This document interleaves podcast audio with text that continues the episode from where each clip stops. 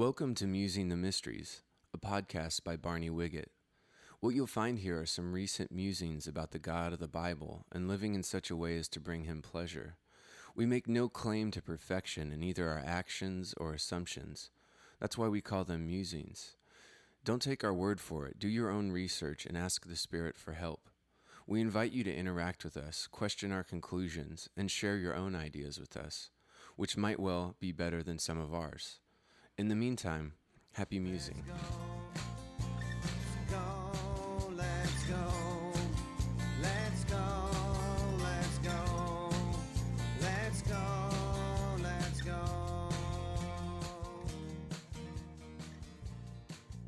Would you turn in your Bible to 1 John? Not the, not the Gospel of John, but the epistle of 1 John. I've been having a lot of fun. I live in the mission, you know, I live on Dolores, which is lap of luxury. I live in the DPC, one of the, one of the apartments there. And I do uh, ministries in, I just help with other people's ministries. People say, How's your ministry going? Well, the coolest thing is I don't have one. Uh, but I just help with other people's, you know. So, with uh, some dreadlock TP Christian friends of mine, I go to Haight Ashbury and make pancakes, and people come out of the bushes and we make friends. and then on Saturday night, back in the Haight, we uh, bring another group brings a stack of pizzas, and people come out of the bushes and we uh, make friends there. And then, of course, in Liz's ministry in the TL, uh, you know, it's uh, we, we say Boedeker Park, but it's not the park. We're not in the park anymore, you know I do the Thursday one. I'm seldom there on Saturdays, but uh, the Thursday, the weekly one, it's it's. I mean, I've been doing this for many years. This is the hardest it's ever been because we're on the sidewalk, you know, on Eddy Street. We were on Jones, but the fence kind of got in the way, and so we're on Eddy Street, and oh baby, it's just it's just another kind of level of difficulty, you know, because people are going by and yelling at us and stuff that's on the sidewalk. I won't go into it, but I'm just saying it's it's. Uh, but I love it. I absolutely love it. It's again making friends, you know, with God out there, and and I got to. I'm kind of a part of this little Bible study with gang members in the mission now, and so I've got all these three different cultures, and then I come to you know you, and I'm going, oh my gosh, they're like, you know, have clothes on and real, you know, they're clean and, and, and stuff. They probably brushed their teeth this week. No, I love my friends. Uh, I do. I have tomorrow. I don't. I'm not looking for you to sing "Happy Birthday" to me, but, but tar- tomorrow's my birthday. I'm going to be 59, and a friend of mine, a homeless friend of mine, is turning 58, maybe nine this week. And so again, my uh, hippie Christian friends are having us over for dinner, and my, me and my homeless friend Francis are having a little party. So that'd be cool. That'd be really cool. Um, some of you uh, know that uh, Yosuke mentioned, you know, you're reading the blog and stuff. That's cool. Appreciate that. Uh, I've been writing a lot. I finished this memoir. I've been working on a memoir for about three years. And so now I'm looking to shop it. You know, I'm looking to find an agent and, uh, and or a publisher. And if you're looking for, you know, things to pray for me about, please pray about that. I, I hate the business part. I'm not a business guy, you know? I'm not a self promotional kind of person. So I'm just hoping that the Lord will just kind of take that over and let it happen. And uh, uh, mentoring some young uh, leaders and some pastors. So it's fun. I'm having a lot of fun. I, I say to people that I'm having, I'm getting to do all the things that I loved in pastoring without having to do all the things that I hated in pastoring. And uh, so, what's not to like about that? But if you have been reading uh, my blog, you'll know some of the things that I've been musing about. And it's, it, I'm thinking about the love of God and, and how to receive it and, and give it back and share it quite a bit out of First John. First John is kind of my place where I'm musing right now. So let's start with First John chapter 4 verse 7. Let us love one another, for love comes from God. Isn't that great? Love comes from God. Let's say that. Love comes from God. And he says, Everyone who loves has been born of God. You know, that new birth thing, that getting born again. You get born again. One of the things that comes out is love, you know? Everyone who uh, loves has been born of God and knows God. Whoever does not love does not know God because God is love. Let's say that God is love. This is how God showed his love among us. Yeah, I mean, he sent his one and only Son into the world that we might live through him. I've been thinking about that, might live through him. This is love. If you want to know what love is, it's not that we loved God, but that He loved us. You know, by the way, all this love talk is all agape. You know, that Greek word agape. Everybody knows agape. And it's that selfless love of God. It, it's, it's, you can't love this way on your own. You need help from God. This is love, not that we love God, but that He loved us and sent His Son as an atoning sacrifice for our sins. Dear friends, since God so loved us, I like it, NIV says, God so loved us. Where does that remind you of in the Bible? Yeah, John 3:16. Yeah, God so loved the world. So loved us. I mean, that's all, you know, so much love that we ought to also love one another. No one has ever seen God, but if we love one another, listen to this. If nobody's seen God, but if we love one another, God lives in us and his love is made complete in us. His love is made complete in us. That's a super statement there. We know that we live in him because, uh, uh, and he in us because he's given us of his spirit. And we have seen and testified that the Father has sent his Son to be the Savior of the world. Anyone, if anyone acknowledges that Jesus is the Son of God, God lives in him, and he in God, and I love this verse. And so we know and rely on the love God has for us. Do you know? I mean, you, you know in your, in your head, because you've heard it in Sunday school, you know, Jesus loves me, this, I know, you know, you heard it. I have a friend who uh, came from the street, and the first time he ever heard the word love was somebody, uh, he was, I don't know how old he was, he was a little kid, and somebody took him to church and they were singing Jesus Loves Me. And he didn't even know, he'd never heard the word love in his home. We know and rely, in verse 16, do you know God's love and rely on it? One leads to the other. A lot of Christians don't know God, how much God loves them. None of us know how much, but I mean, a lot of Christians don't very know very much about how much He loves us. And then, in terms of relying on it, obviously, the way we live is not reflective, oftentimes, of us relying on the love of God. God is love, he says it again. Uh, whoever lives in love lives in God, and God in him. In this way, love is made complete. Notice he says that twice. Love is made complete. Let's say that. Love is made complete and he actually says it in chapter 2, verse 5 also. But love is made complete among us so that we will have confidence on the day of judgment because in this world we are like him. We are like him in this world, like Jesus. There is no fear in love, but perfect love drives out fear because fear has to do with punishment. The one who fears is not made perfect in love. We love because he first loved us. Let's say that. We love because He first loved us. He started it. He started this thing, and we respond. If anyone says, I love God, yet hates his brother, he's a liar. For anyone who doesn't love his brother whom he has seen cannot love God whom he has not seen. And he has given us this command whoever loves God must also love his brother. I pray, Holy Spirit, you'll give us revelation about this. These are John is talking on another level here, and I don't want to make it complicated. In fact, I want to make it really simple. Could you help me to do that and us to receive it that way in Jesus' name? And everybody said, Amen. Amen.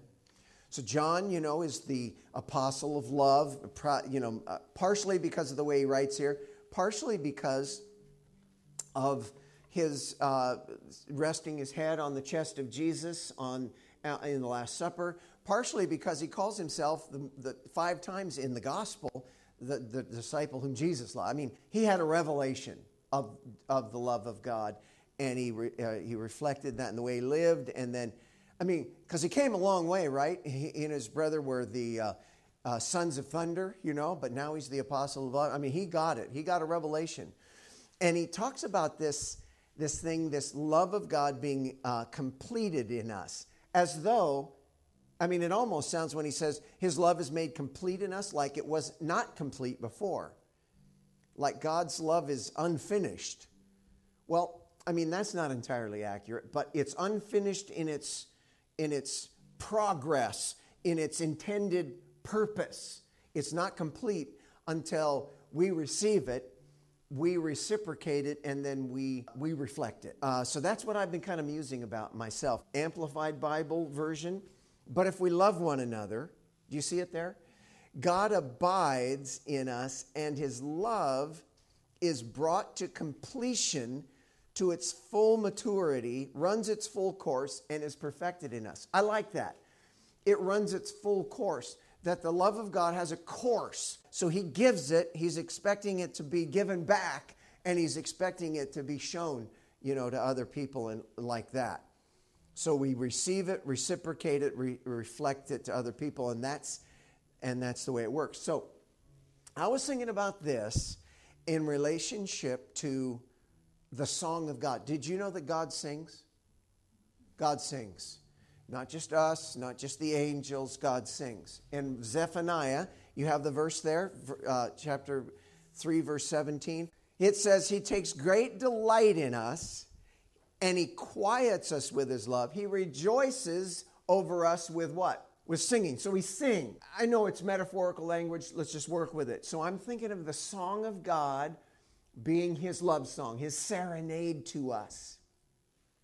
I'm thinking that that serenade, he's hoping that we will echo it back and reciprocate it back in such a way that we will do this together and harmonize so that our friends will be drawn into the harmony and join the choir. Our antiphonal song. You know that word antiphonal, yeah? It's, it's a kind of a call and response. That's what they, a lot of churches, they do that kind of antiphonal singing where in fact, sometimes choirs will even stand on opposite sides of a building and sing antiphonally one kind of call and response. That's kind of how I see this thing about the song of God. Dig this thing where he says, Great delight in you. He's delighted, man. I mean, I'm saying when he looks at you, you really make him you can really make him happy you really can I, we can make him happy he gets delighted when he thinks of us and his delight you know makes him sing we're often thinking about delight yourself in the lord. You know the bible says that delight yourself in the lord and he'll give you the desires of your heart. But this is where he's delighted you know in us. And, uh, so let's talk about this agape received. First of all agape received where john is, is telling us to receive the love of god. And this zephaniah i'm kind of putting first john zephaniah together here okay? Using Zephaniah's language about singing his love song, us singing it back in harmony that other people hear it. So we hear about this delight yourself in the Lord. Be delighted. Just enjoy the Lord. In this passage in Zephaniah, he says that he's delighted with you. That's uh, it's a romance. It's a relationship. It's a friendship. It's a it's a it's a give and take. There's uh, there's call and response. And I think that our delight in Him is proportionate to the revelation we have of His delight in us. Does that make sense? It's proportionate. If I don't have a revelation of how delighted He is with me, I'm having a hard time delighting myself in Him. It's just more of a cold command. I just, well, sure, I should get happy in God, and I'm so happy in God. But if, you know, it's not real, it's not heartfelt when I'm not reveling I'm not reveling in his love. That's a, a, book I started 25 years ago that I, I just can't quite finish. I think it might be my swan song, but it's called Reveling in the River. And uh, so I'm just, but revel, that comes to mind. He revels in us, we're supposed to revel in him. And notice it says his love, what does it do? He takes great delight, and what does, he, what does his love do? It quiets you. I've got a noisy heart. We live in a noisy city. I've got a noisy mind. It quiets me. His love quiets me. In verse 16, now I'm kind of jumping to John again, jumping back to 1 John chapter 4, verse 16. It says, I kn- that we know and rely on the love God has for us. It's a tragedy when Christians don't know or rely on the love God has for us. It Reminds me of the prodigal son parable, you know, in Luke 15. Kid wants his inheritance, he goes out, wastes it all, ends up feeding pigs, repents, comes back to father who's waiting for him uh, patiently, makes a party, kisses him on the cheek, on the neck, it says, puts a ring on his finger and shoes on his feet, kills the fatted calf, and they celebrate him coming back. The older brother is ticked off about it because he says, I've been slaving for you all this time and you didn't throw me no party. And so there, neither of the sons enjoy or reveled in the love of the father. Neither of the sons knew and relied on the love of their father. One because of rebellion, and the other because of religion. Rebellion and religion are both enemies of knowing and relying on the love of God. And when I say religion, I mean slaving for you. He says, I've been slaving for you all this time. That kind of rote, just duty, I believe it, but I don't rely on it. It's not personal for me. It's not, I'm not in love. I, usually, when I ask people if they're Christians, I don't usually use that language. I say, Are you, uh, do you love Jesus? Do you follow Jesus? How's your friendship with Jesus? That's what I'm, I'm wanting to know. That's what we're talking about here, not are you religious? Religion and rebellion are both enemies to knowing and relying on the love of God. We need to receive this agape like the sons of this father, you know, did or didn't and uh, should have. When Jesus on the cross, seven things he said. You know, you've heard the seven sayings of Jesus on the cross. One of them, my favorite, is, It is finished. And I was thinking about this. It's like Jesus is saying, The song is finished. We've been writing, the Father and the Holy Spirit and I have been writing this song of love to our beloved for centuries and centuries, and now it's finished. I finished the song. It's like Handel coming out of you know, sequestration from, you know, writing his Messiah. And he comes out and he's, you know, says it's finished and he's, he glows all over him because, like Jesus, the song is finished. I can sing this song now. People can really access the love of the Father like never, you know, before. You know, I need, I, I can't hear the song very well because I've got all these other noises going on in my mind and in my life. So, I've got to quiet those things so that I can concentrate in order to receive his serenade. Let's talk about the second thing then agape, not just received, but reciprocated, because it's not just so that we know we're loved, but so that we can reciprocate it back to God and sing back to him.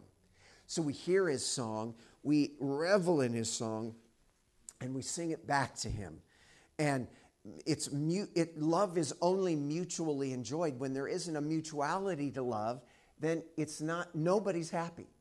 If one person loves the other, but the other one doesn't love that first one back, there's no joy in that. There's no, it's, it, it's, it's meant to be mutual. And I was thinking about the nature of God being love. It's the only aspect of the character of God that requires a, a reciprocation for it to be full. And John says it's not complete until it is. It's not complete until we reciprocate and reflect it. And so we're kind of echoing his song back to him, not just when we're here singing. I'm not talking about just here singing, it, it, it's part of it. It's part of it. I love singing with you, I love singing with my friends and singing to God. I dig that. It's really important to me. But this is more than that. And John, in his epistle, if you read it, I mean, he says stuff like, if you love him, you're going to obey him. If you love him, you're going to love your brothers and sisters. So uh, we sing our song not just in, you know, raising our hands and singing songs to God. We sing our song by obeying him and doing his will and doing what he told us to do and, and rejecting the things that he doesn't want us to do and loving people that are hard to, to love. In verse 12, like in 1 John, he says, If we love one another, God lives in us, and his love is made complete in us. And in chapter 2 of 1 John, uh, verse 5, he says, If anyone obeys his word, God's love is truly made complete in him. So our song is comprised of attitudes and actions. Attitudes and actions. Attitudes of heart and actions with the hands, you know, and with the way that we act with each other. In fact, I usually I put those together and call them actitudes. attitudes and actions, actitude. Uh, but there's mutuality to it. You know, in Genesis, it says that God's heart was grieved and his heart was filled with pain because of, because of people's rejection and people's living independently of him. And he knows he's the best, and so they're not accessing the best. And so he's grieved about it. If you give somebody else love and they don't reciprocate it, it hurts. It hurts. Yeah? And can you imagine that multiplied by billions? Can you imagine even those that are supposed to love him back don't love him back? They just kind of give him uh, lip service. How hard that would be. God, there's a sadness, I think, uh, in God as well as a joy. But he was willing to risk it and give us this free will experiment so that when we did reciprocate it, it would be, be out of an intention. Having been enticed by him, we intentionally, we, we make a choice uh, rather than being programmed to love him back. He could have programmed us, but he decided, you know, not to do this. And, and when I say God is, you know, gets sad, don't worry about him. He's going to be fine. Uh, because God is secure in himself. Amen. Not like us. We are kind of, if I don't get love re- reciprocated, I, will hurt and then it might, you know, it, it, it'll make me, uh, make me uh, unpleasant uh, for God and for others and even myself. You know what I mean?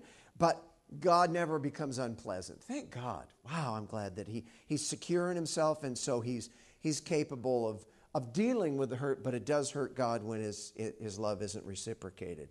I love the love of God most when I'm reciprocating it, when I'm giving it back to Him and joining in His, in his song and sing with Him. He sings over us, rejoices over us with singing, and I can do the, you know, that back with Him. You know, God is a jealous lover. He says, I'm a jealous God. And isn't that weird how jealousy is an iniquity for us and a quality for God? In other words, it's, it's bad for us to be jealous, but it's good for him to be jealous. Why? Because he knows he's the best for us. He, so he knows that if we miss out on him, that's bad for us. So he's jealous of all of our other, you know, lovers and the things that we love instead of him, you know. Let's talk about agape reflected now, just, just quickly. So we receive agape, his love we, we uh, reciprocate it back to Him, not just in worship, but in the way we live, in attitudes. And then we sing this song together, harmonizing so much so that people want in.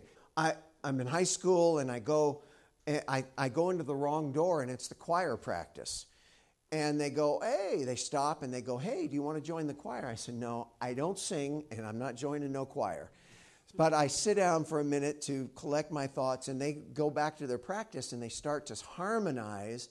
And their harmonies and their beautiful, they're, they're, just the way that they're singing entices me. And uh, by the time I end up, I've, I've, I've joined the choir.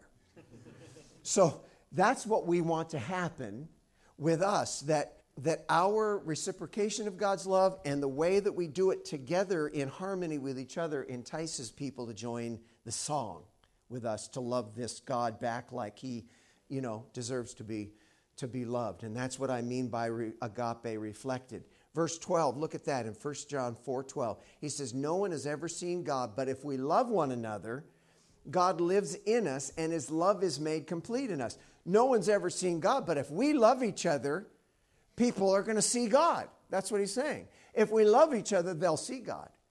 They'll see God in our harmony with each other. They'll hear God in the way that we. treat. so here's the deal you got to get along with each other, man. You got to do it.